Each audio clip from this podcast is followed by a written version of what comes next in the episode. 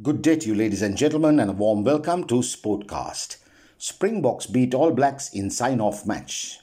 This match report is brought to you courtesy MMBL Money Master, the largest representative for Western Union, MoneyGram, and RIA money transfers in Sri Lanka. World champion South Africa beat New Zealand with a final minute penalty to win their last rugby championship match in Gold Coast, Queensland on Saturday. Elton Jantjies made no mistake with the penalty kick as the Springboks won 31 29 that ended three defeats on the trot in the Four Nation event, which was won by the All Blacks last week.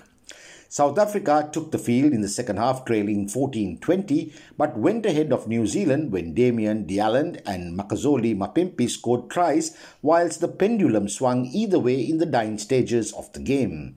Jantjies and New Zealand's Jordie Barrett knocked over penalties and South Africa led 25-23 with 15 minutes left.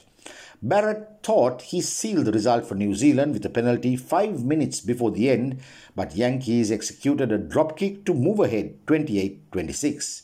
But with the All Blacks earning another penalty that was put over by Barrett, the lead changed hands 29 28 before Jantjies had the final say with a penalty, making the final scores 31 29. In the process, the South Africans had the last laugh in the sign off match after they were narrowly beaten by New Zealand 1917 the week before, after they lost twice to host nation Australia, with Argentina being the fourth team in the fray.